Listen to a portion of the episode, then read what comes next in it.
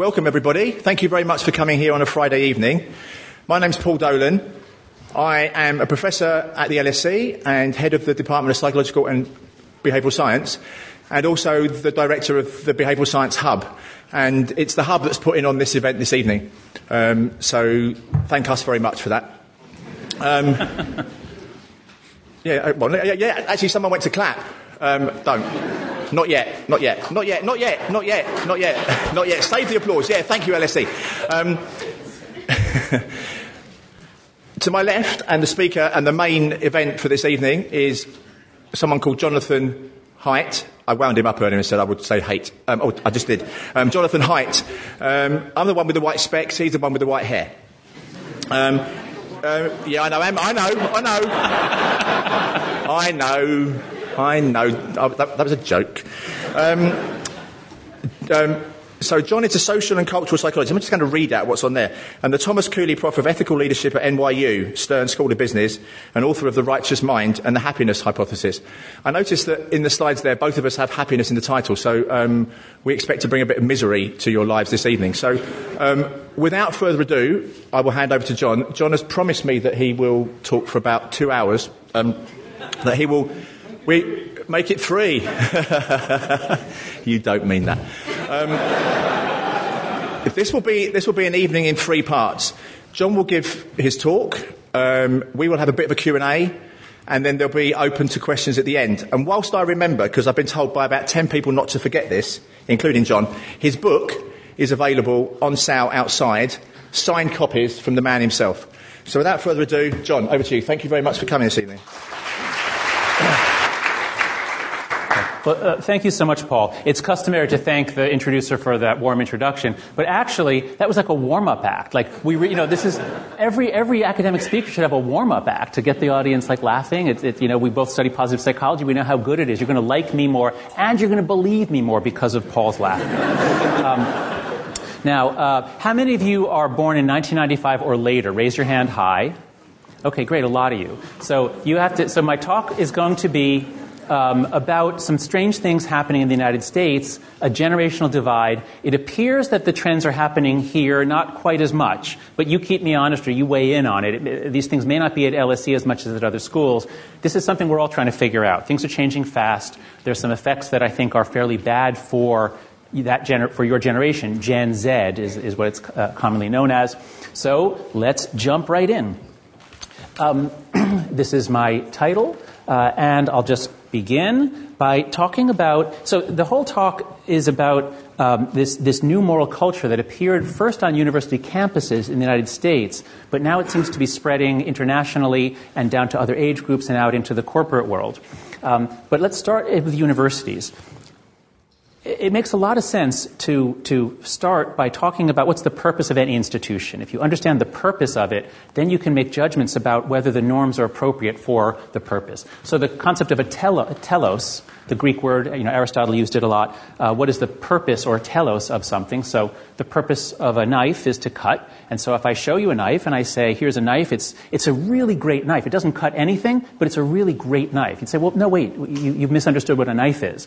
And if I say she's a really great doctor, she never heals anyone, but she's great.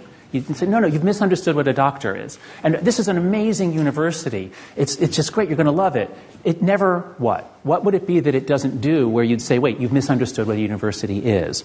Um, we have a conception of ourselves in universities as being the heirs of Plato and Aristotle and the academy. And here you see a bunch of people engaged in some sort of activity. What are they doing?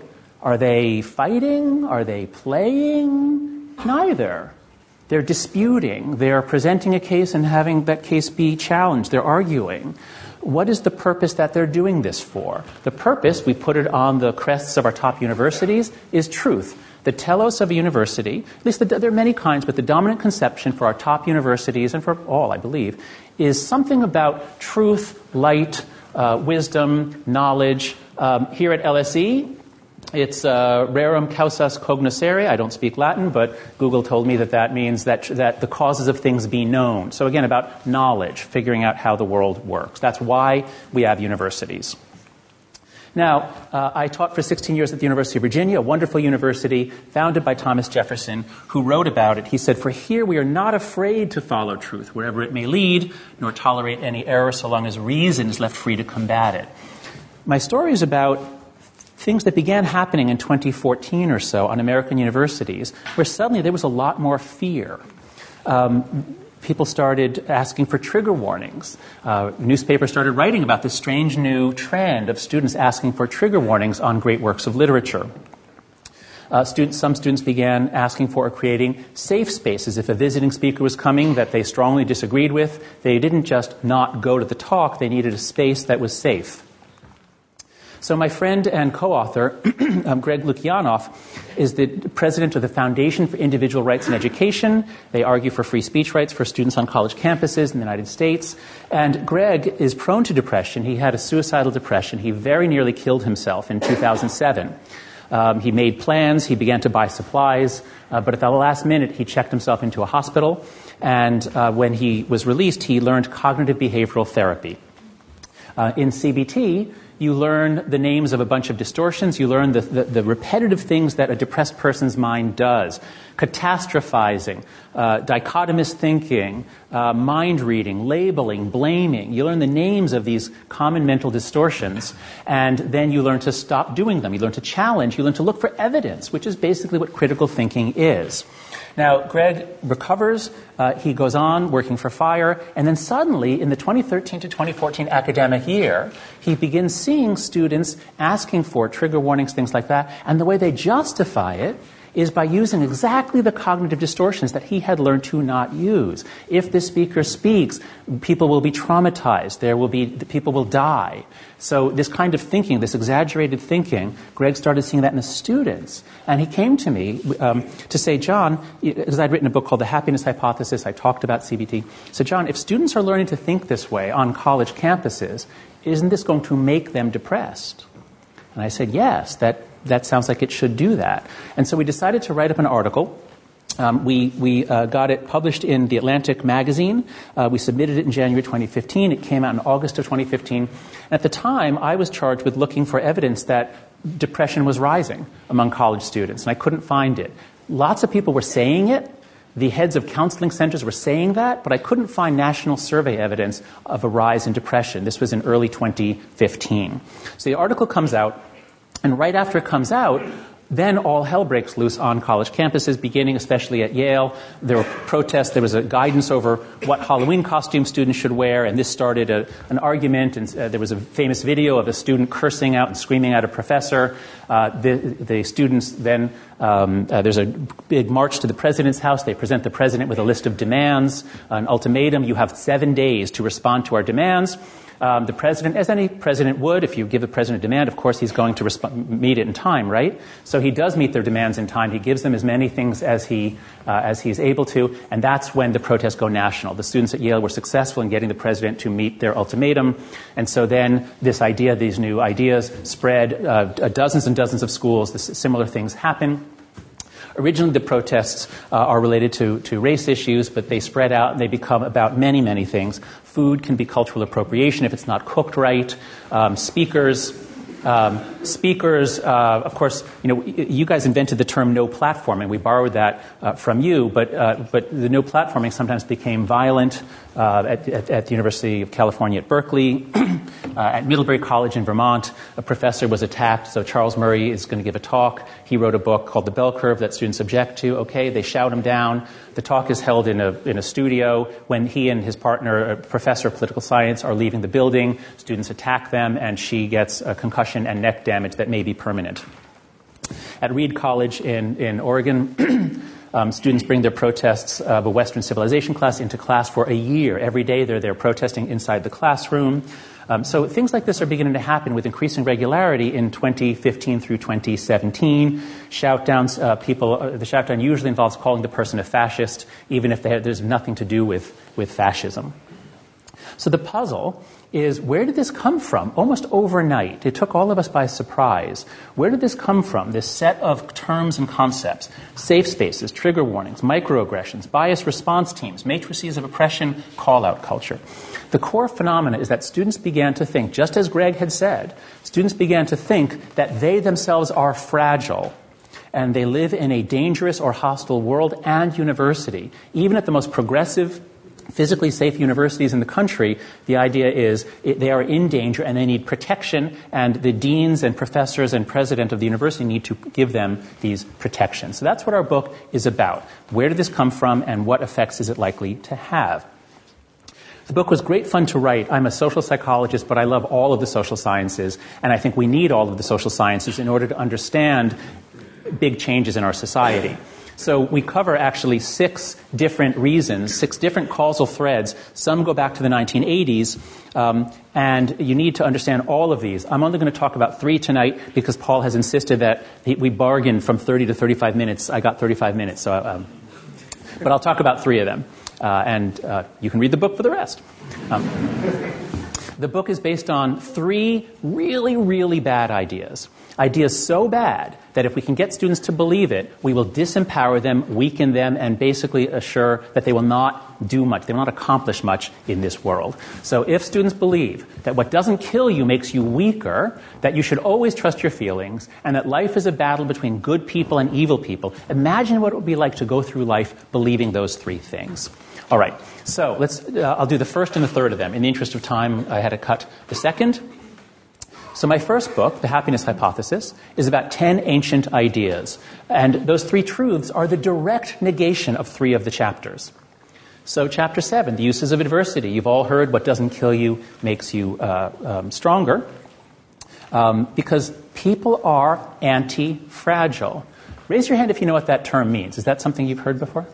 Okay, so about 20% of you. All right, so to explain, uh, Nassim Taleb, the guy who wrote The Black Swan, had coined the term because there is no word in the English language for systems like this. So there are, there are things that are fragile, and if you knock over a glass, it will break, and nothing good happens, so don't knock over a glass. When kids drink something, we give them plastic cups. Sippy, you know, if a toddler is drinking, you give a sippy cup. If, if, if she drops it on the floor, it doesn't break. It's resilient. But it doesn't get better a cup doesn't get better if you drop it on the floor. And what Taleb was uh, trying to do was describe systems, complex systems, that need to be dropped on the floor multiple times in order to wire themselves up and become resistant to damage. So they actually get better when you drop them on the floor. They need adversity, they need challenge. Um, and there's not a lot of things like this in the world, but the things that are like this are very, very important. Bone is the simplest example. Your bones get strong, as strong as they need to be, given the kinds of shocks that your bones are taking. So if you're weightless for several months in outer space, your bones get weaker because it's not needed. And then if you're pounding on them, they get stronger. A more complicated example is the immune system. This is the best example. Um, peanut allergies are rising uh, in, our, in our, both of our countries. Why? Why have peanut allergy rates tripled in the United States since the 1990s? Well, it turns out they're only increasing in countries that tell pregnant women to avoid peanuts. And so some allergists and immunologists thought they would do a controlled experiment. They recruited um, they recruited um, 640 women who had recently given birth, and their, their infants were at higher risk of peanut allergy because they had some other allergic issue. So, um, so this is a population in which we might get enough data to be able to see what happens. And half of them were given the standard advice. Your kid is at risk for peanut allergies, so keep peanuts away. Um, Actually, I think they, uh, yeah, so keep, keep away from peanuts, just follow the standard advice.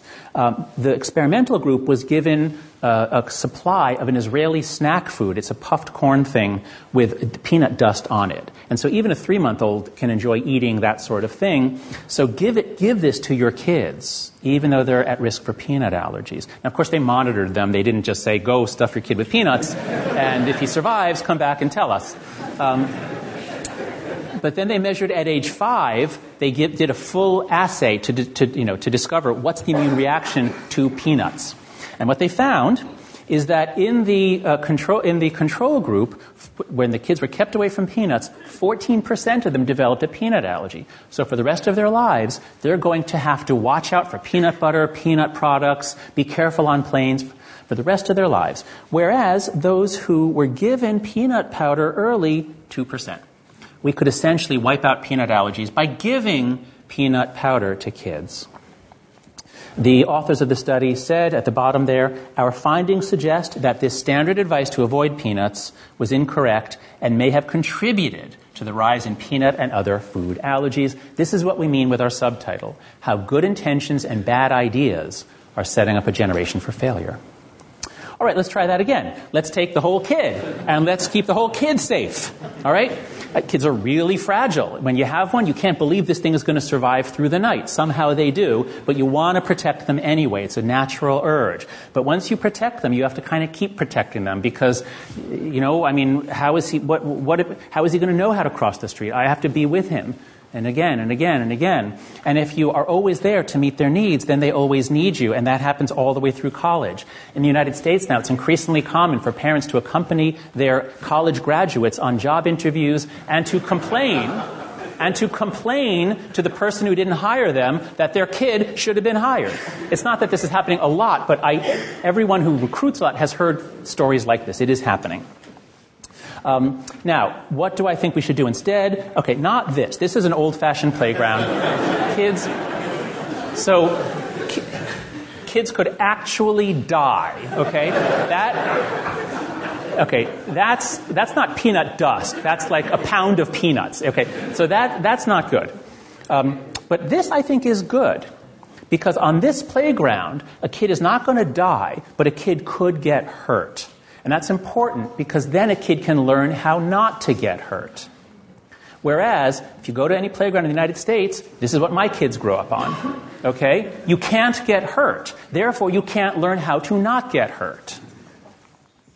Um, there's a thing called risk deprivation syndrome. Kids need risk.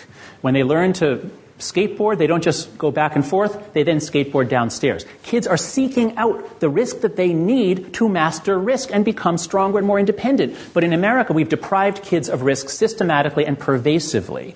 As Alison Gopnik, a developmental psychologist at Berkeley, put it, trying to eliminate all such risks from children's lives might be dangerous. There might be a psychological analog to the hygiene hypothesis, analogous to the peanut allergy thing. Um, and so she says, in the same way, by shielding children from every possible risk, we may lead them to react with exaggerated fear to situations that aren't risky at all and isolate them from the adult skills that they will one day have to master.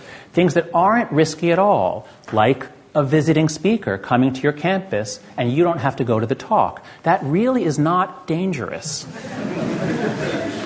the dictum that the, the, ancient wisdom or the common folk wisdom is prepare the child for the road, not the road for the child. Now, in the UK, you guys are beginning to get this. You followed us through most bad trends, but some educators in the UK are beginning to realize kids need risk small risk, controlled risk.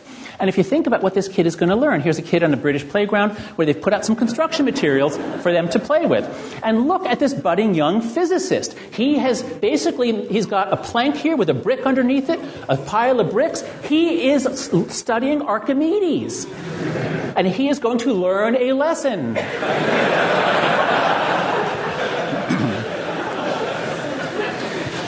In the United States, we do the opposite. We say we protected them all the way up through age 18. Now they're at college. They might get hurt if it snows. So no snowball fights. Someone could get hurt. Now, my question for you, and I think I know the answer, but let's try it. Um, I'll, do what, I'll do what I do in the United States, and I bet we're going to get a different result. So, at what age were you allowed to leave? Uh, what age were you let out? Did your parents say, oh, yeah, go ahead, you can walk to your friend's house, or you and your friends can go to a store? Or at what age could you be outside a few blocks from your home with no adult supervision? Uh, at least in the United States. So if, if it, is, it is the age 6, 8, 10, 12, 14, those are American grade levels, but you figure it out for you. We'll go by age. So everybody think of your number. Roughly, at what age were you let out? And now I'm going to ask just the people over 40. Raise your hand high if you're over 40. Okay. So all of you just, I'm just going to sweep my finger around like this. As I point to your ear, just call it out loud. At what age were you let out?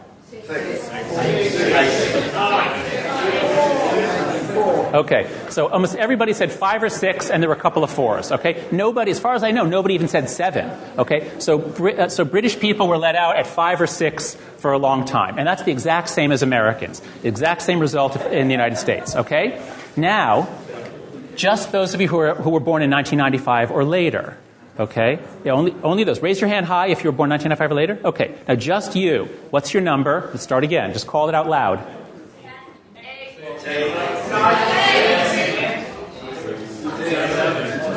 Okay, so that's very different. Okay, very so. As you see, it's a little later. There were, it was sort of six through ten. Okay, the, the younger people at six through ten. So you, British people are still let out at age six, but some were kept in a few years longer. In the United States, it would be ten through fourteen. Almost nobody is let out before the age of 10. In fact, if you are caught outside without a parent, your parents can be arrested. It doesn't happen often, but it happens often enough that we're all scared out of our minds to let our kids go outside. I do it, but I give my kid a long explanation and a document and my phone number to prepare.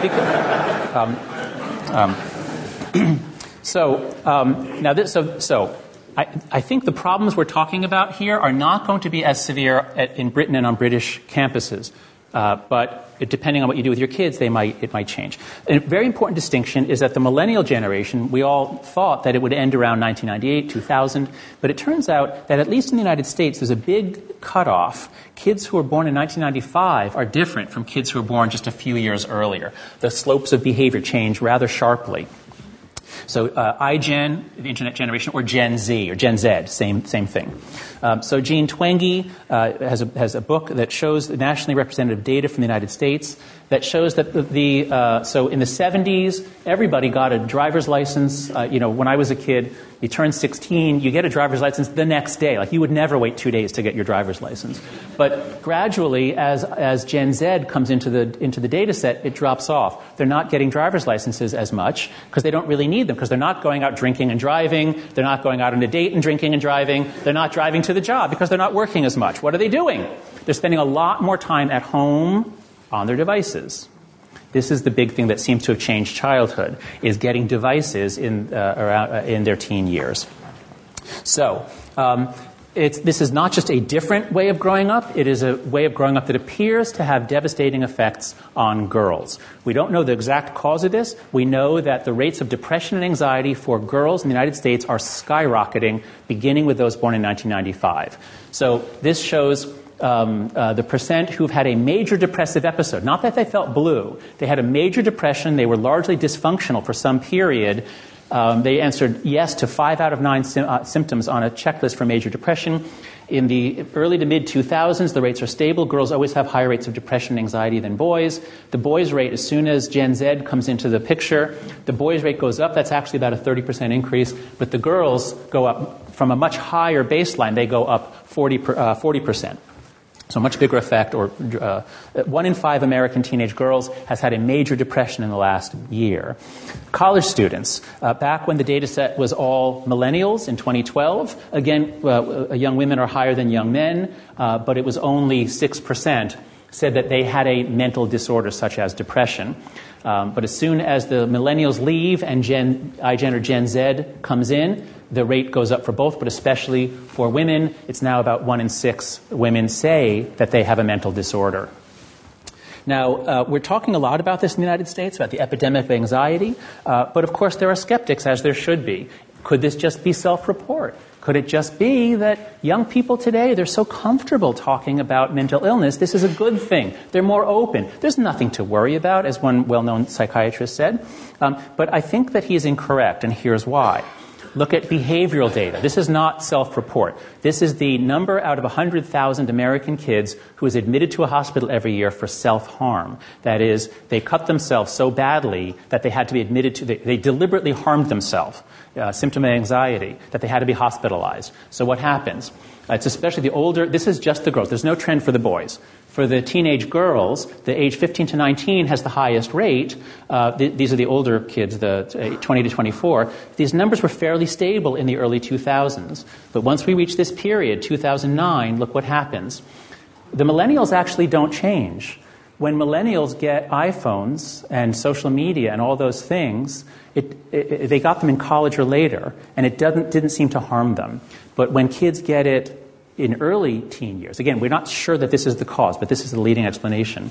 When they get it in early teen years, uh, the, the, and again, this is Gen Z, they go way up, and look at this. The youngest girls, these are preteens that had very low rates before. Now that they're on social media, gigantic, 180% increase in the, in, the, uh, uh, um, in, in rates of self harm. Same thing for suicide. Um, as soon as Gen Z comes in, and again, the high use of social media and screens, uh, the male rate is up 25% for teenage boys, a gigantic increase in just 10 years. The rate for girls is up 70%, 70% increase just in 10 years. These data were not available in 2015 when we were writing the Atlantic article. It takes a few years from the time something happens to the time it's published as data. So now we know the epidemic, the mental health epidemic, especially for girls, was going on while Greg and I were writing our Atlantic article, but we didn't have the evidence for it yet.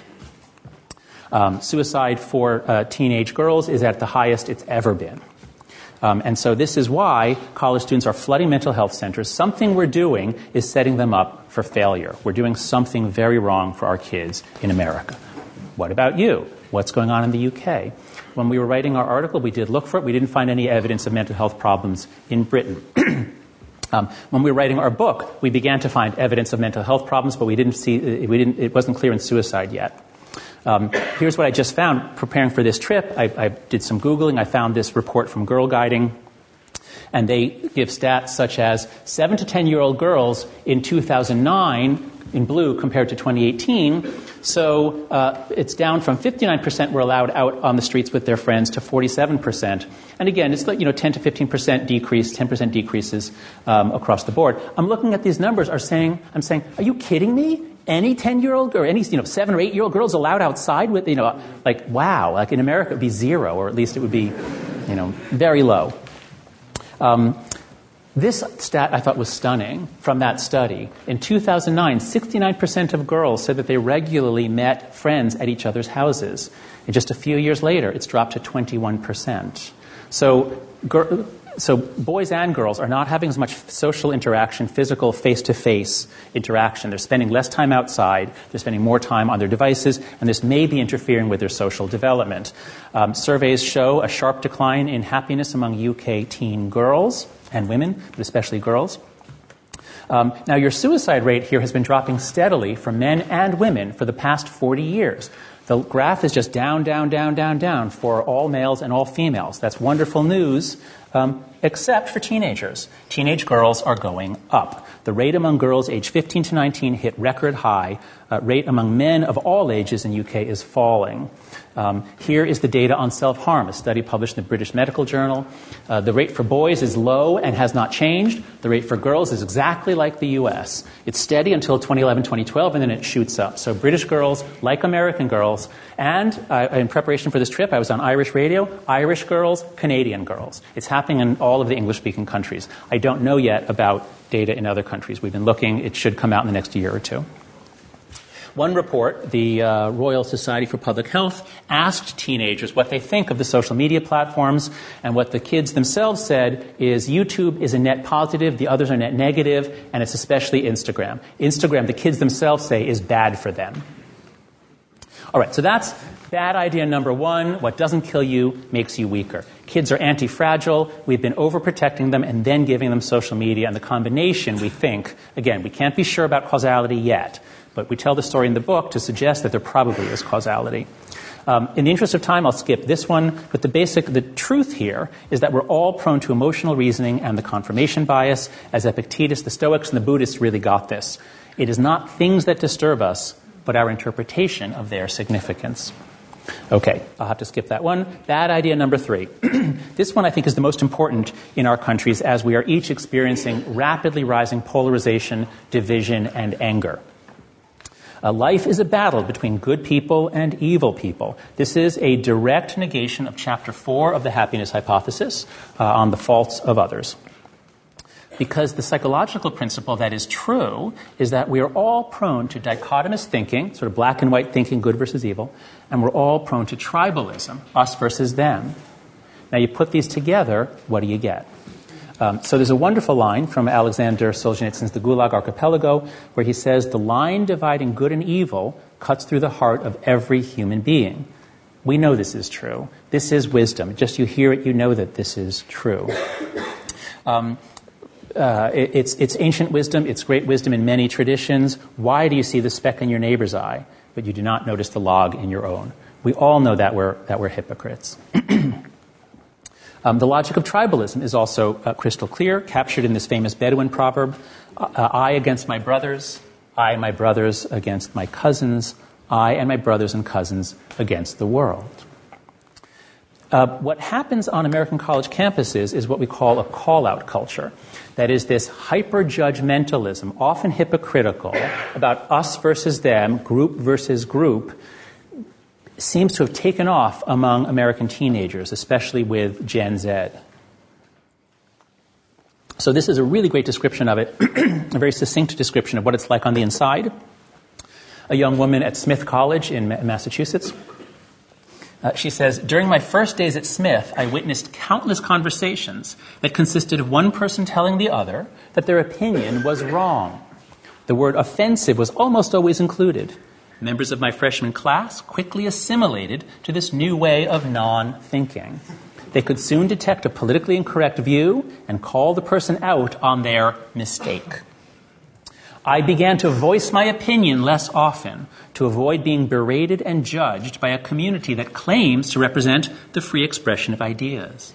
I learned, along with every other student, to walk on eggshells for fear that I may say something offensive. That is the social norm here. And so when I give this talk or versions of this talk at American universities, I always ask the current students, is this true? Do you have this here? And the answers range from every hand going up, yes, to half the hands going up saying, we have it in some classes and places, but not in others. So my question to you, to those who are current students, my question to you is, do you have this? I don't imagine that it's pervasive anywhere, but my, so my question is, do you, uh, do you, have this in any part of your life, any part of your, uh, let's say your life at school? Does this happen in any of your classes or in some parts of school? So just raise your hand if you are currently a student. Raise your hand if you're currently a student. Okay, so we see how many there are. For all of you, now put your hand down. Just those of you who raised your hand, do you, do you recognize this in your education? Raise your hand high if you do. Okay, about half. And raise your hand high if you don't. Okay, good. So it's about two to one no. So in this audience, you have not, most of you have not seen it, but some of you have. And this is the lesson I'm taking away from this week in London. Every single trait, every single new argument, every single innovation, innovation, you might say, that we have on American universities is present in the UK. People have told me about it, but it's not as common. And so the question is, is it just that you're a year or two behind us and the full force of it will hit you in a year or two? Or is it that you don't, you, you don't overprotect your kids as much. Maybe it's just not going to rise as high here. I hope it's the latter. Um, now, there's a very important idea that we all need to talk about, which is intersectionality. Um, raise your hand high if you know what this is, more or less.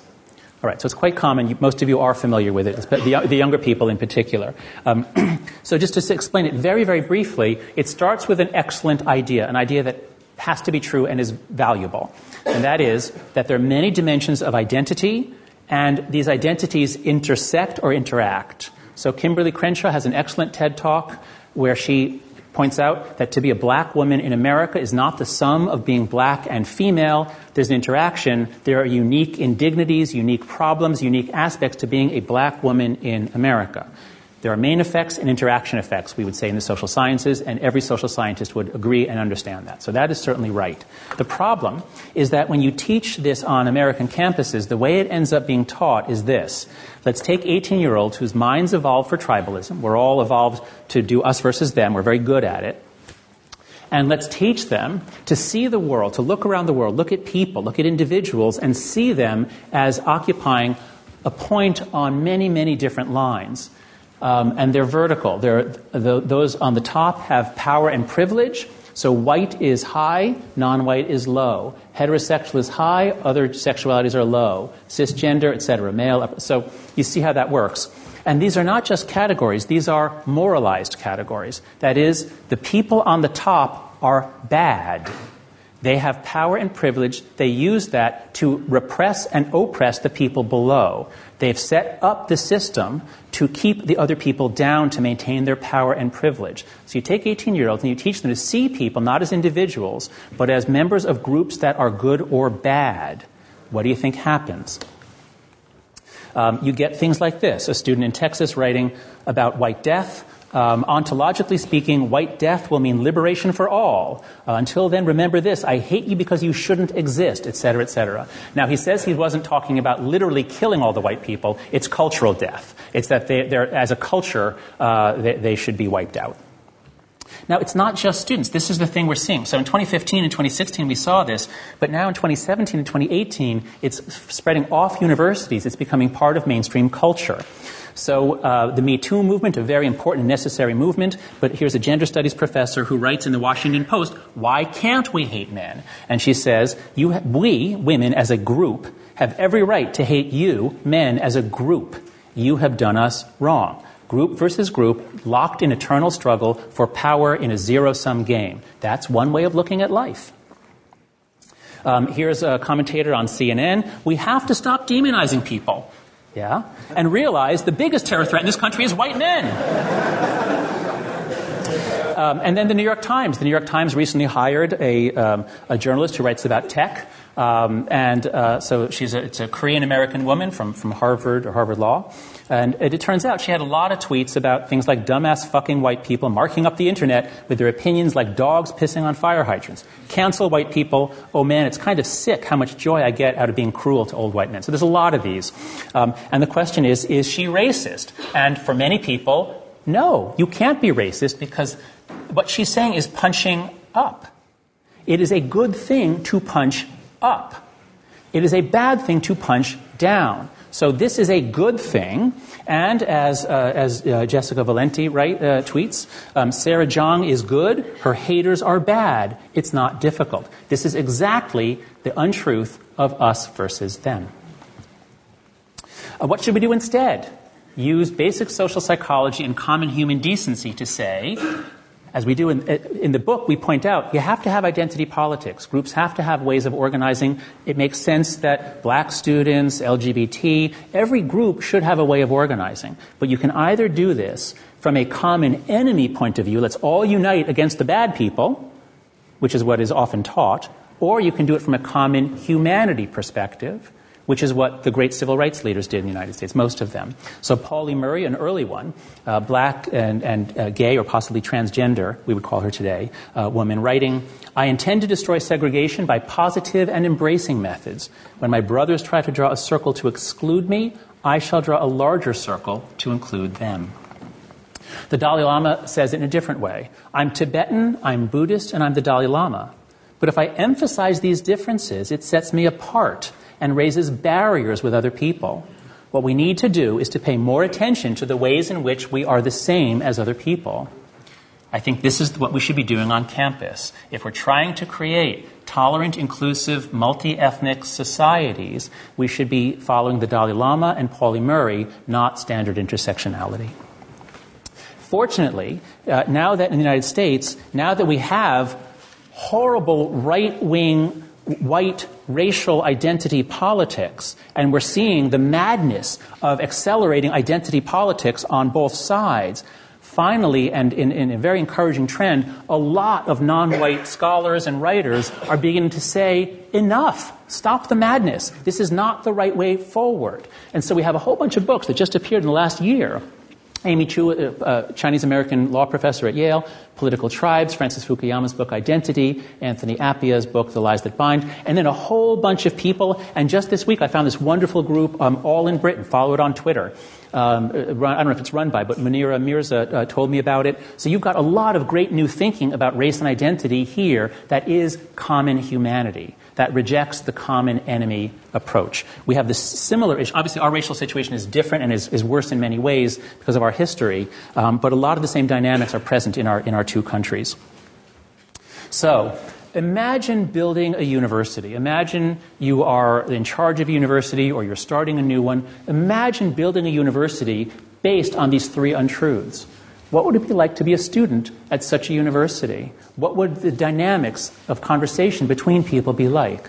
Conversely, imagine your university built on these three truths, these three uh, uh, pieces of wisdom. I think most of us would agree you'd get a better education, you'd learn more, relationships would be better, it would ultimately be more inclusive if built on the great truths rather than the great untruths. So, to conclude, how do we set up iGen or Gen Z for success? For one thing, follow the principle that people are anti fragile. Um, in the United States, where the problem is bigger, uh, we have the need for free range kids. Lenore Skenazy wrote this wonderful book. Uh, she and I and a few others started an organization called, um, uh, called Let Grow, which I'll show you in a moment. Uh, but once I read her book, I said, "Oh my God, we're doing things wrong with, with our kids." I said to my wife, and we agreed we need to um, uh, begin doing more free range stuff. And so this is my daughter's uh, my daughter's first time crossing a street totally alone. My wife gave her a lunch bag to bring to me at the office. She had to cross uh, one sort of busy street, um, and here she is. Um, and the reason I show it is not just because she's cute and I love her, um, but it's because that experience for her and the praise that I gave her and the thrill, the excitement, burned into her that she's a free range kid, that she can do it. And so I think this one episode, and, and then more afterward, but this is how you build up a strong, independent identity. So um, I don't know that you, well, I think from what I can see, I think you do actually need this in the UK. Um, uh, check out, if you have kids, check out letgrow.org. It's full of suggestions for how to give kids more unsupervised playtime, to give more of a free range childhood, to build stronger, more resilient, and as we say, future proof kids, kids who are not going to be made obsolete uh, because they are just they are weak and fragile. Um, and so, specifically for those of you who have kids, uh, principals or head, head, teachers can suggest healthy norms that most parents want. And I bet, I, uh, raise your hand if you're a parent in here. How many parents do we have? Um, especially if parents of kids of, over the age of eight. Do you want your do you, do you struggle or want your kids to do less screen time? Raise your hand if that's true. Okay, parents everywhere are facing this, this issue. It's hard to keep your kids, especially off social media, because other kids are on it. So uh, it's important to set norms. Kids need unsupervised free playtime. Uh, screen time, we believe, should be limited to two hours a day of leisure time. And no kid should be on social media until the age of 15. If these were established as norms, then the head teacher could do this. Now that it's becoming clear, not certain, but there's enough evidence to suggest that social media is implicated in the rising depression, anxiety, and suicide rates, especially of girls. I think there's enough evidence to begin talking about this and suggesting new norms. Finally, on psychological principle number three, we're all prone to dichotomous thinking and tribalism. What can you do? Use, uh, do this form of identity politics. You need to address issues of identity at school, at the workplace, but start in this way. Start by emphasizing what you have in common. Uh, don't demonize, don't alienate, and then you can talk. Uh, now, uh, uh, uh, and, and I think you'll be more effective. Uh, my colleagues and I created a program at openmindplatform.org to teach skills of discussion across divides. Whenever there's any kind of divide, if everyone has the same set of skills and concepts, they'll be more effective at talking and people will be less likely to get angry and, and escalate. So, I'm going to end with something I'm trying in the United States. Um, raise your hand if you feel so. Do you feel here as though you're choking on outrage? That is, there's too much outrage. There's just so much anger, and especially on, on social media, just too much stuff. Raise your hand if you feel there's just too much outrage around you. Raise your hand high. Okay, and how about those who think there's not enough, that people should be expressing more outrage? No, seriously. Raise your hand if you think there should be more. Okay. All right. So, what I'd like to suggest is that, of course, there's plenty to be outraged about. Believe me, I'm an American. We have a lot to be outraged about.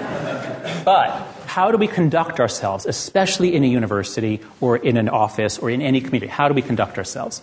And what I've begun doing in the United States, and people seem to like it, to recognize we're choking on this. Um, we all are, we're, we're encountering 50 times more outrage materials than we did 20 years ago. So I'd like you to say, repeat after me if you're willing. It's not like a pledge on your honor. It's just, just try it and see how it feels. Um, so, um, the, so uh, I'll, I'll, just say it and then you repeat with me. So I will give less offense. Okay. Uh, well, no, that doesn't work. Okay, wait. Okay, on the count of three, if you're willing to say it. One, two, three. I will give less offense. Okay, so we all have to be more careful. Part of political correctness is politeness, so I will try to give less offense in this hyperpolarized, angry age. But at the same time, I will try to take less offense. People are so thin skinned these days, every time you take offense, sometimes you're justified, but often you're just ratcheting up and you're overreacting. So, will you make an effort to take less offense? One, two, three.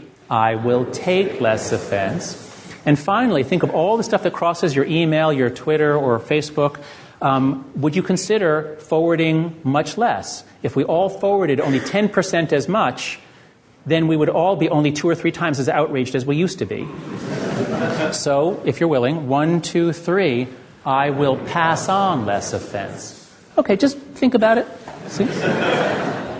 Okay, so if we want our universities to be more like this, um, I think we need to build them more on principles like this, like the wisdom principles. Thank you very much. So, can I just first say that I take offence at offence being spelt wrong? Um, it's, a, it's a C, not an S. Um, so that's the first thing. So, um, thank you very much, John. You've, um, I, am going to I'm gonna talk with you for about 10 minutes, I think, because I want to open the floor up quickly to questions, because you've uh, made the effort to come here, so you, you, should at least be given the opportunity to have your say. But I just want to start, let me just start with the, um, I think maybe I've got a couple of questions. Um, start with the them and us principle, the, the untruth of them and us. It's really a half truth, though, isn't it, really?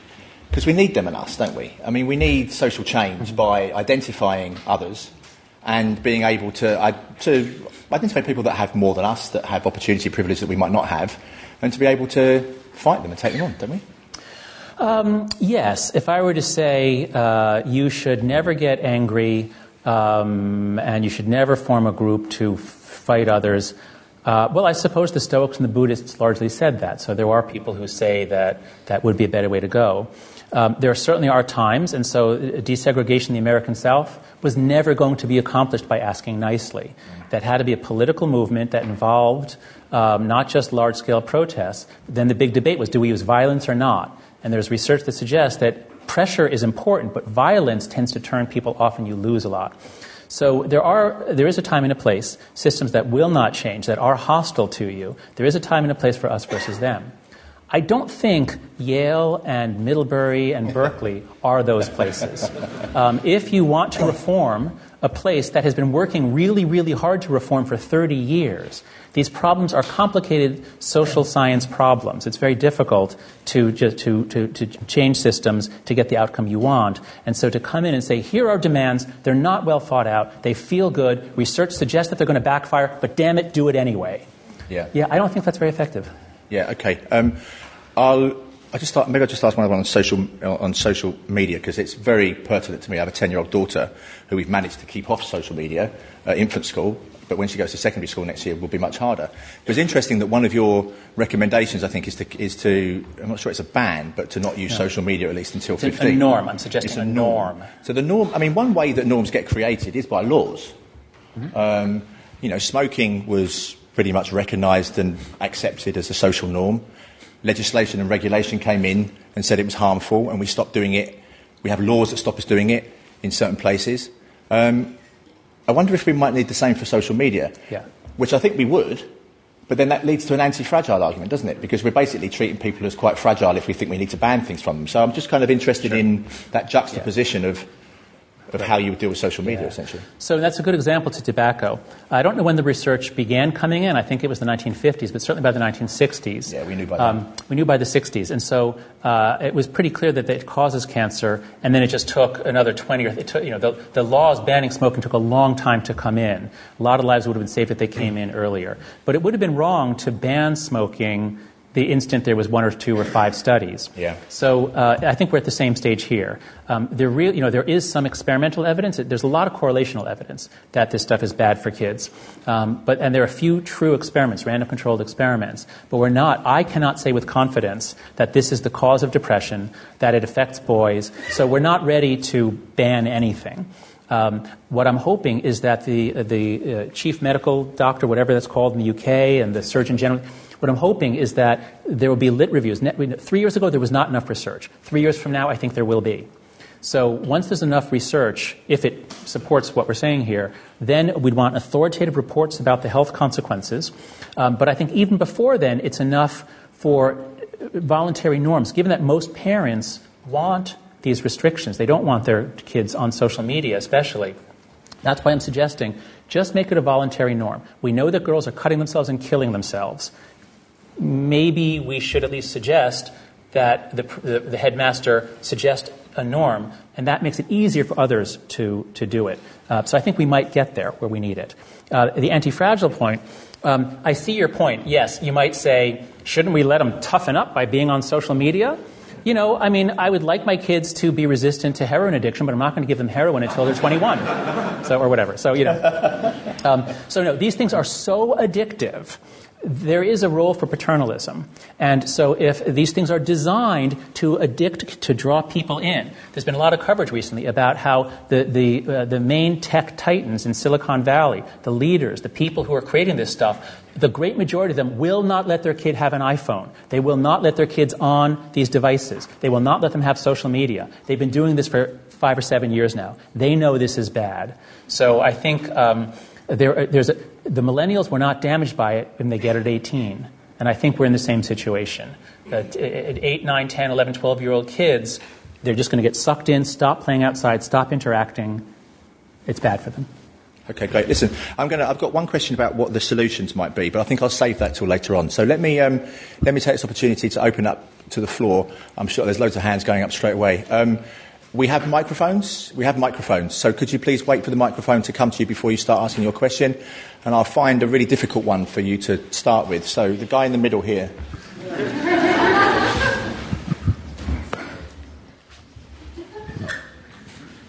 Uh, hi, I'm Vincent, master student in psychology of economic life here at LSE, um, and I I think I I had quite a few debates uh, about this topic uh, recently. Uh, but I think I personally faced the problem that it went very emotional very fast. And I personally had also the impression that uh, moral standards were applied to topics which are maybe not particularly a moral issue. So it was like a hyper emo, emo, emotionalization and uh, moralization. Yeah. And my question is how you think when I speak with people like that, uh, how I can react because um, if I would then, for example, say, I don't know, uh, for example, I studied in the first master sustainability and people were then making the tale of all evil oil men tried to rob the planet, kind of. Um, and then when I would then say, hey, they are also um, just regular persons, then they might react similar. You would might do the same in their position. They would be like, no, no, no, I would never do that. Yeah. Um, yeah. So how do you deal with that? Yeah. So uh, there was a saying in the '60s: "The personal is political," and there's a tendency in some political groups to make everything political. Um, that gets really, really tiresome fast. Um, it's difficult to work with people like that often. Um, I think, especially in, in businesses, in, in many things we do to cooperate, in a time of rising polarization, I'm hopeful that we'll set more norms that in certain areas we just don't talk about politics, we don't politicize things. But when it comes up, what I advise you to do um, is start always start by acknowledging find something that the person is right about something that you can agree with something that um, uh, there's almost always something that they are right about. And so if you start with acknowledgement because people are expecting a fight but if you start by validating and they and again there is always something that they're right about or right to be concerned about. Start with that. And then by the amazing power of reciprocity they're likely to at least grant whatever your next point is if you make it in a polite way. So I think politeness and civility and basic human interaction skills will take you a long way, especially in a political minefield. Okay, thank you. Um, some more hands. Can I please ask people to keep their questions succinct? We've got lots of hands, and I'd like to take as many as possible. Um, let's go on the end of the row here.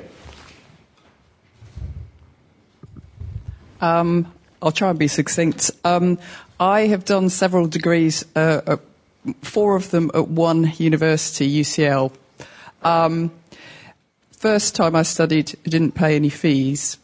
Last time I did a PhD, I, I got some money for it. But since the rise of fees, I've noticed um, a different mentality around uh, student behaviour. You're talking about fear and people being frightened to say what they think, yeah. and there have been various instances of people being um, getting into lots of actual trouble or expelled from the university for actually exercising free speech. Um, also, yeah, introduction of things like security guards, which didn't exist when I did like first degrees and things like that. How would you, uh, what would you say about that in terms of like introduction of the monetarization, privatization of education, which we have recently experiencing after the US in the UK? So we, we have a gigantic, we, call it a student debt crisis in that, uh, especially after the financial crisis when states were strapped for money, they pulled back on their investment in public education. Um, students had to take on more debt even if they went to what we call public universities. Um, so that so people have asked me like, couldn't that be a contributor? And in theory, it could. It is a source of stress. Maybe that's what's doing this. A lot of things have been changing together over the last ten years. We don't. It's hard to assess causality. But I recently came across um, two reports. Uh, looking at uh, students in the United States, one was what are the things students are going in for counseling for? And it used to be depression, anxiety, and relationship problems. Those were used to be the big three. And then anxiety has gone way, way, way up um, relationship problems have gone down. And on this long list, uh, financial problems, uh, things like that, is like number 30. Students are not going, it, it doesn't seem to be causing, I mean, it, it's a problem for sure, but it's not clear that this is driving them to, into states of anxiety or depression. So, um, yes, a lot of things have been happening, but there's no evidence I've found yet to put causality on debt. It's, it makes life harder. I'm, I'm, not, I'm sympathetic. It's a huge problem. And American universities are beginning to work on affordability. And that's really the real problem. We do affirmative action of all sorts. The one we most need is for social class, but that's the most expensive kind to do. Okay, let's go to the back. Let's go right to the back. Thank you. Come on, hurry up.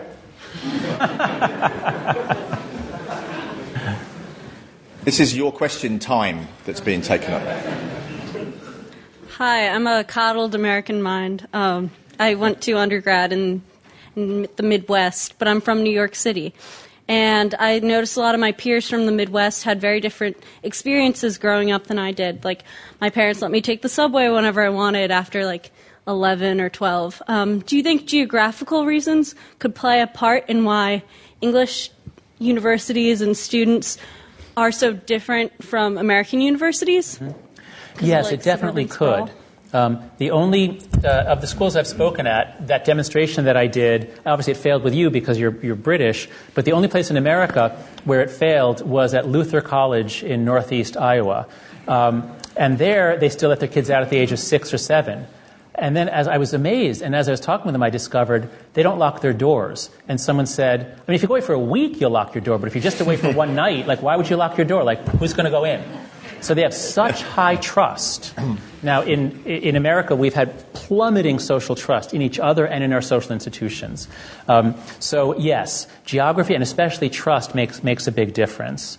Um, by geography. Now, the mental health crisis does appear to be everywhere, but, but I have not looked for variations. I'd lo- that, I should look at that. Rural, urban, uh, uh, map it on along with measures of social capital. That would be fascinating. I should do that. Thanks for the suggestion. Okay, let's go over to this side of the room. Um, let's take one on the end here. Hi. Um, there's a there's a hypothesis that that I think you touched on with um, in an interview with uh, Jordan Peterson a few years ago um, that there might be something uniquely uh, or sort of archetypally feminine about this particular type of coddling. Um, and I wonder if you could if you could comment on that specifically. You know, the, the example of the the devouring Oedipal mother versus the the sort of male archetype, which should be the more tyrannical, oppressive archetype, but that's in decline. And as the, the feminist movement has increased over multiple decades, maybe there's something uniquely feminine about this. I assure that, you hypothetically speaking, yeah. of course. I assure you those were not my words; those were Jordan's.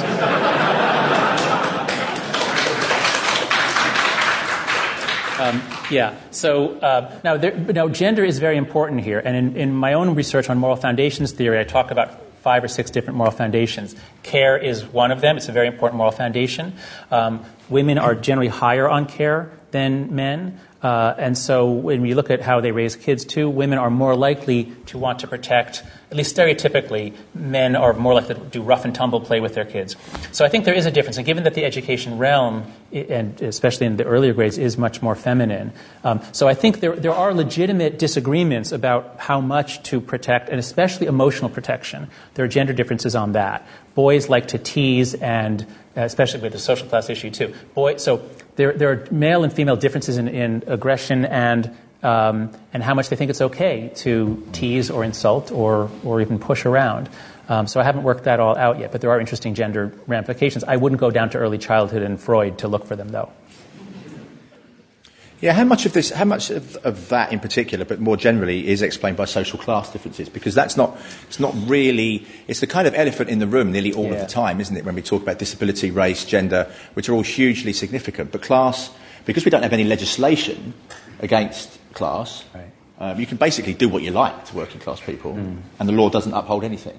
Um, um, does that does that play into would, yeah. would that would that make you more no, circumspect about some of the things yeah. that you? No, you're right. So you're right, and uh, right, and that was the great lesson I learned from you when we first met in 2004 was that was just how blinkered academics are about social class because we're almost all from middle class and above, and you're one of the first working class academics I'd, I'd met, and I learned a lot from that conversation with you.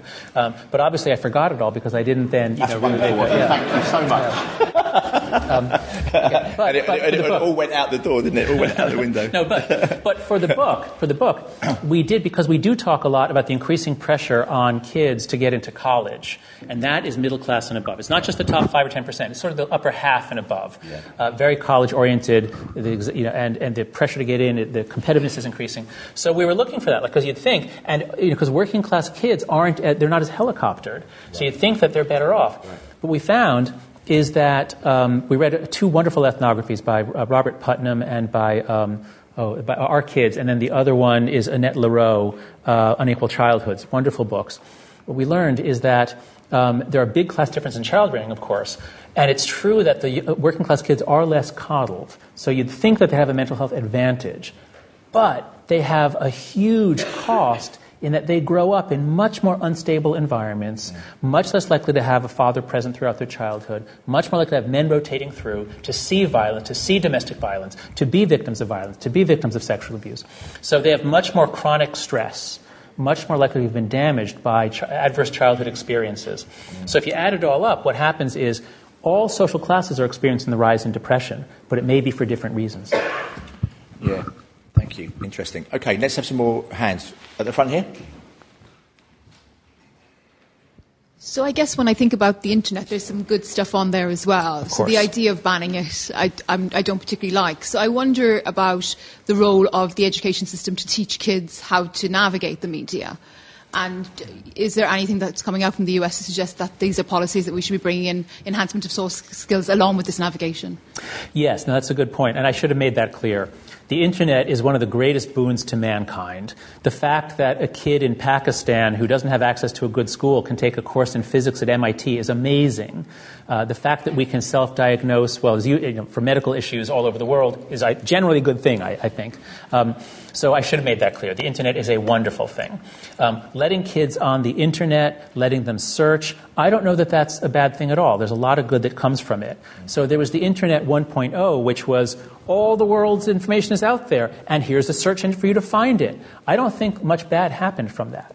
Then there's the Internet 2.0, which said, let's take the connectivity between people and let's increase it not by 5 or 10%, but by 5,000%, so that now strangers can send you death threats and you can't do anything about it. Okay? That's where I think things begin to get bad. So overall, the Internet's a boon to humanity. Social media does a lot of good stuff and a lot of bad stuff. As far as I can tell, social media for people over 18 is probably doing more good than bad. Other than that, it might make my country and other countries fail and crack up. Other than that, other than that, it does a lot of good stuff. Social media for 11, 12, 13, 14 year olds, I think, is probably net bad and possibly extremely bad. So I think we have to do age gradations here. The frontal cortex is just not wired up enough to do a lot of self control kids we evolved to expect kids to do a lot of rough and tumble play, a lot of social play, and, and they, I think they need to get it. Brilliant, thank you. Let's go to the back over this side.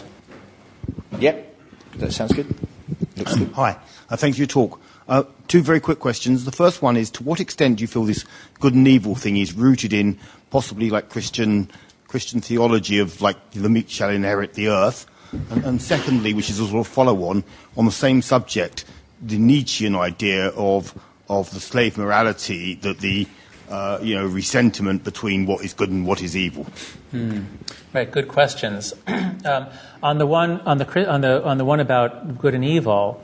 Um, so my view as a social psychologist who studies evolution is that this is part of human nature, and the fact that you find the same admonitions in Buddhist and Hindu uh, suggests that every culture deals with it. It is part of human nature.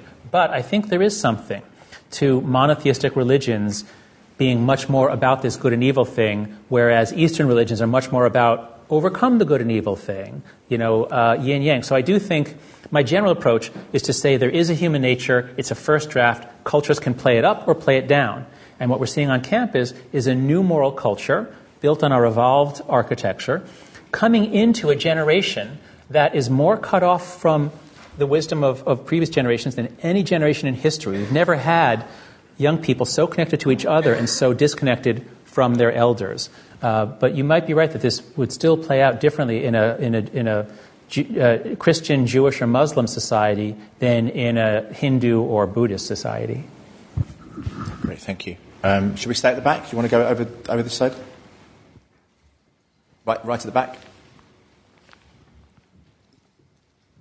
Yeah, perfect.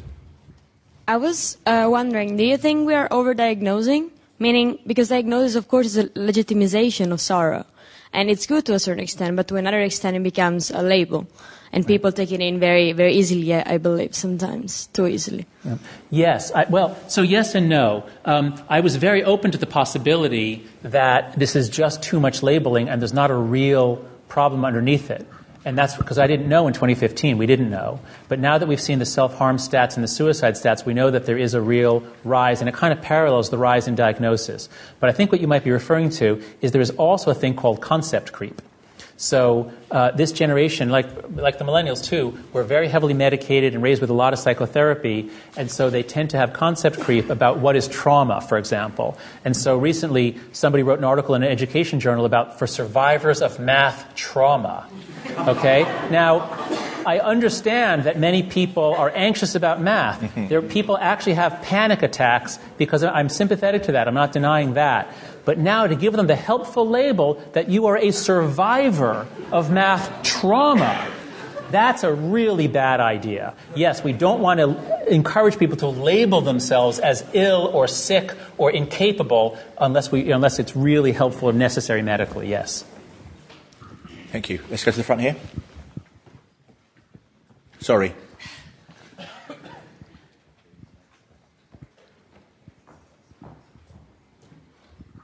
Hi, uh, thank you for this talk. Um, I'm a student here, and I was wondering you focused a lot on the role of students in all this. How do you view um, the role of professors, perhaps, mm-hmm. um, in this phenomenon? Thank you. No, you're right. Good question. Um, in the in the book, we go into that in much more detail.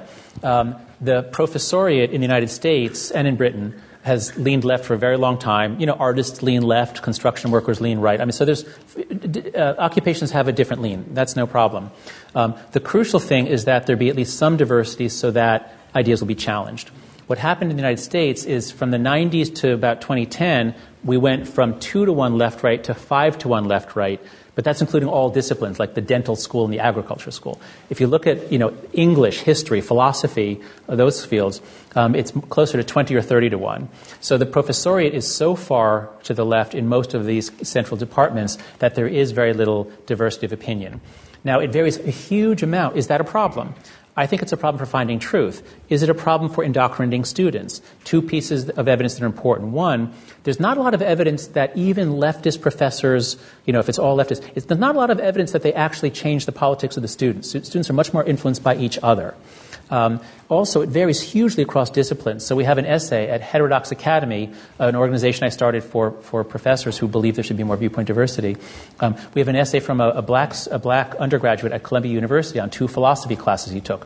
One was a, a more traditional philosophy class, one was a feminist philosophy class. And he describes the orthodoxy, the conformity, the punishment for dissent in the feminist philosophy class. Whereas in the other class, he could argue, you debate, he'd encourage. So I think the faculty do play a role, but this recent wave of this this new culture is not driven by the faculty at all. It really is driven from within the students, as far as we can tell.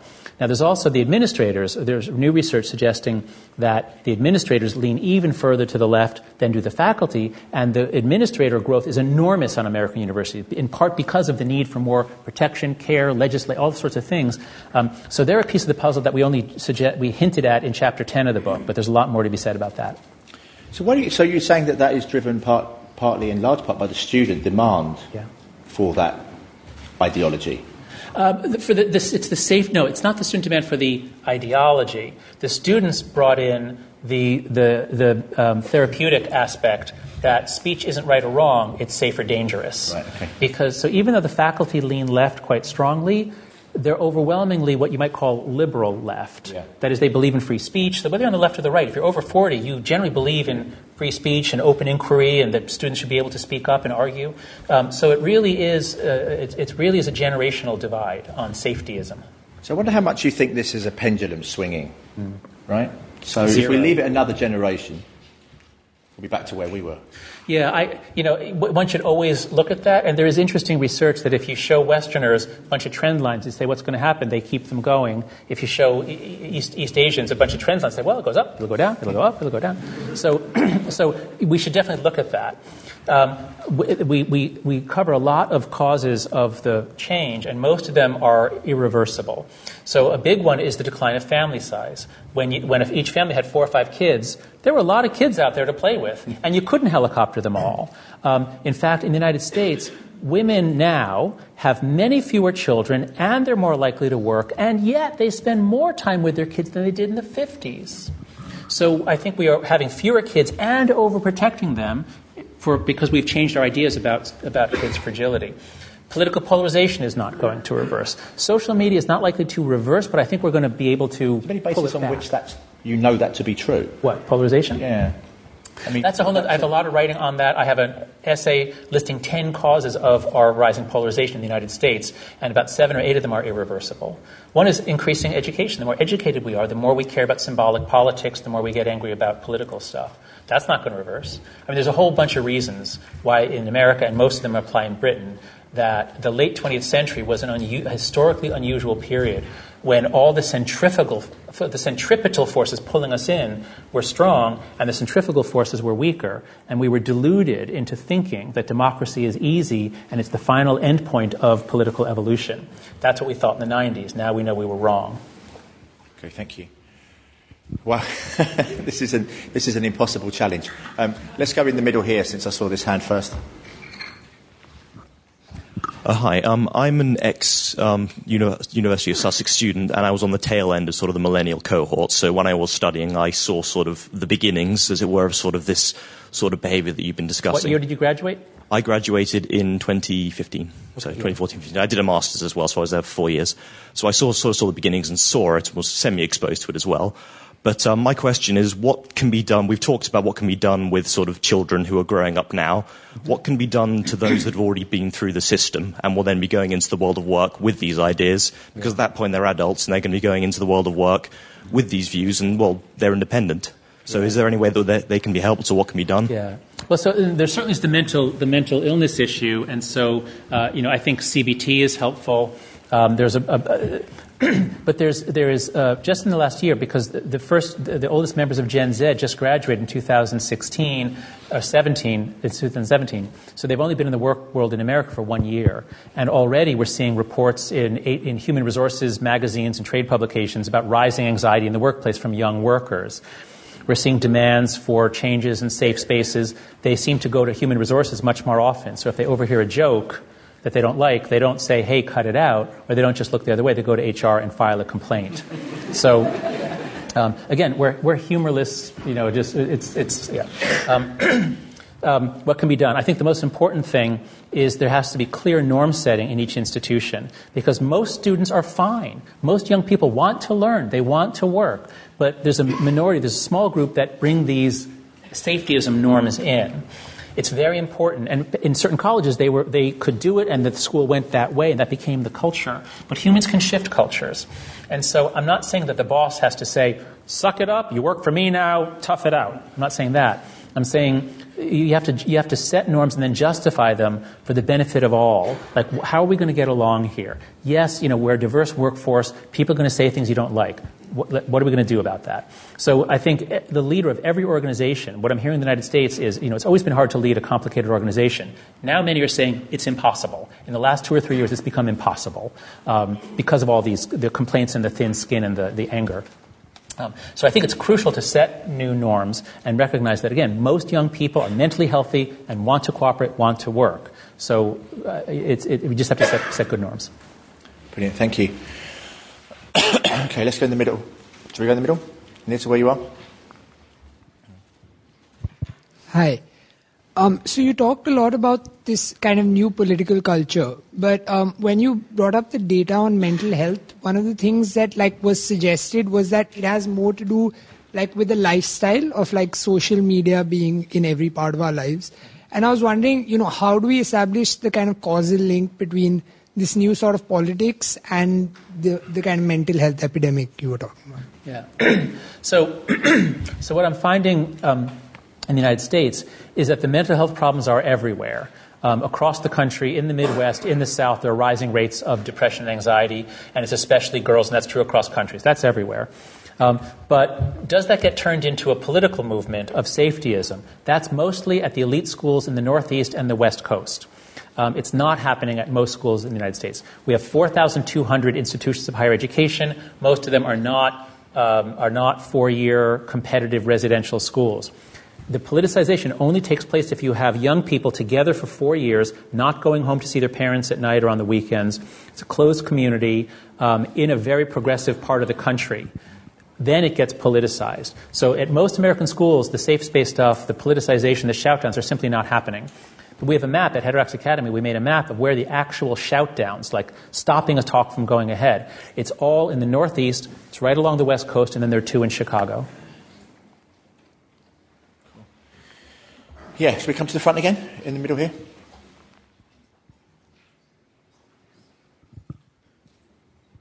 Hi. First of all, thank you. Um, and I would love to receive such big lunch bags as you do.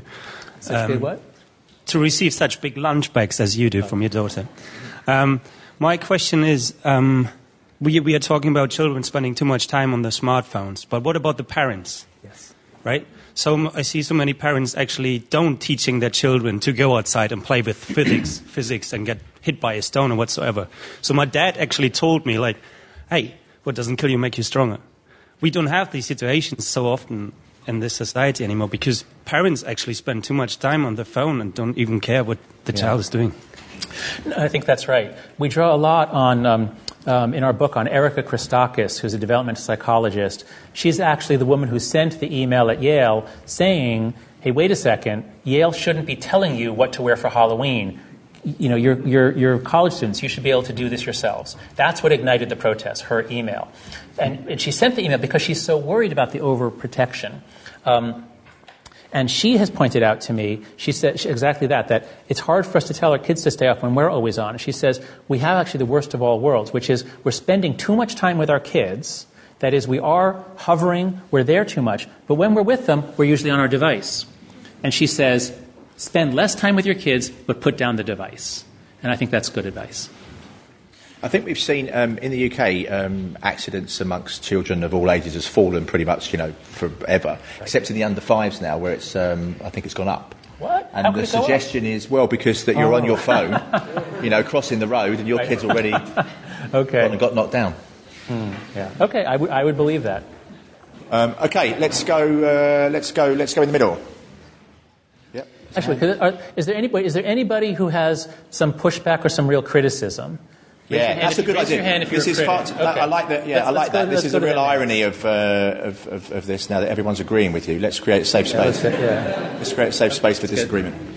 Uh, right. So I wanted to comment on the fact that you um, you talk a lot about um, political polarization, right? Um, but you seem to be focusing a lot on what's happening on the left. Mm-hmm. So the call out culture and the um, etc. They're mostly phenomena on the left. Mm-hmm. So do you think that you might be contributed contributing to political polarization by focusing so much on the left and not necessarily, well, your, your audience being leaning more right wing, right? right? So not my, challenging my audience them. is what? leaning more to the like being my audience. What do you mean? I I don't know, like the people who usually listen to you. You mean the people I write for? I suppose, yeah. Okay, so uh, so we're very clear in the book. We have a whole chapter on the polarization cycle. And in the United States right now, we have a far right that includes actual Nazis. I never thought I would see this. I'm Jewish. Uh, I love my country. My country is the best country in the world for Jews. It is not an anti Semitic country, but yet we have actual Nazis on the right. We have a whole chapter on the polarization cycle. Each side is, is driven to, is, it welcomes outrages from the other side because that lets them get more and more angry. So if you really want to strengthen the right, do this stuff on campus and have videos of students screaming F you right into their professor's face. That's a really good way to really ramp up anger and, and passion on the right. Um, the reason why we focus much more on the left is because on campus there is no right. The right is just not there. It's not relevant. Um, now, now there is far right and alt right trolling, but that only really began in 2016. This whole thing is, is a division within the left. Most of the left, as I said, is liberal left, not illiberal at all. Most of my colleagues believe in free speech. It's only in a few departments where these ideas are more dominant. Uh, but most professors and most university presidents are true liberals. Uh, and, and, and, and they're great. I mean, this is not, a, I would never say, oh, the universities have gone crazy and the professors are, mar-. I would never say that. Because um, it's just not true.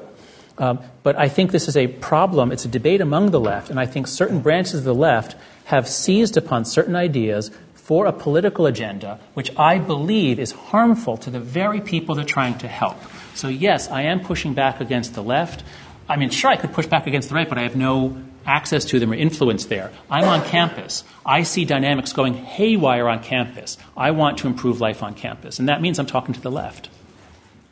Okay, we've got time for a couple. Critics, find critics. Oh, yeah, critics. critics only critics. critics. Only critics. Only critics. That's a big hand. This is a okay. big critic.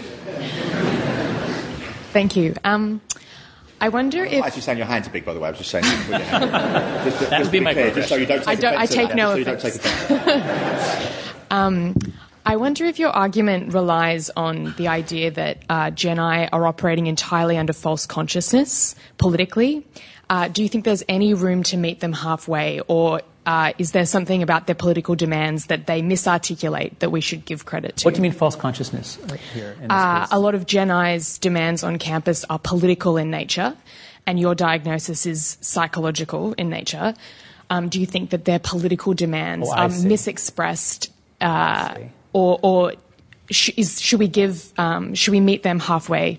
I see. No, no, I, I don't think they're being insincere at all. Um, the, the mental health thing is just is, is an is, is a contri- so there's a new ideology. It is a sincere ideology. They believe what they believe. They want the reforms they want. I'm not saying there's anything false about that.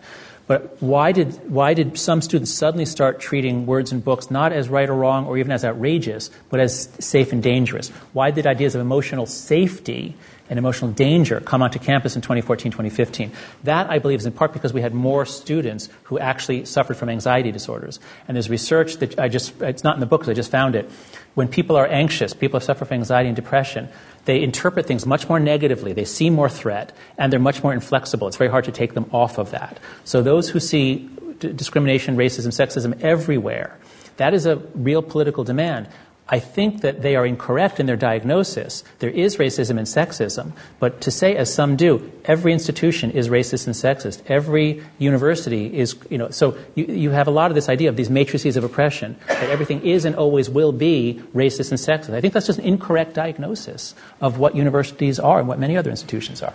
So I do think that they are factually wrong in their claims, but I think they're sincere. I would never say false consciousness. Okay, one more. One more very hostile question. Only keep your hand up if you are going you to be me. succinct and hostile. okay, keep your hand up. Well, there you go, right next to you. Okay, did you find any evidence that you omitted from your book that actually contradicted in any way what you've spoken about this evening? Okay, is there. Yeah. Good, thank you. Thank you very much. Question. Okay. Um, so you're asking, am I suffering from confirmation bias? Um, and so I would have to plead, yes, I am guilty of being human and suffering from confirmation bias. And so what I did um, uh, was I gave it to friends who I thought would be critical, and one of my research assistants, who's now a, a research partner, Caroline Mehl, offered to find uh, uh, some social justice activists to read it. So I paid them money. I paid about seven or eight people money to read it and tell me what, what we got wrong, what's offensive, what's badly stated. So my general view, and what guides a lot of my work, is that we all suffer from confirmation bias. The only cure for confirmation bias is other people who disagree with us, and so you want to seek out your critics. And that's why I often do that. I often ask, I, I want people who, who disagree, who challenge me, because that's the only way I'll get smarter.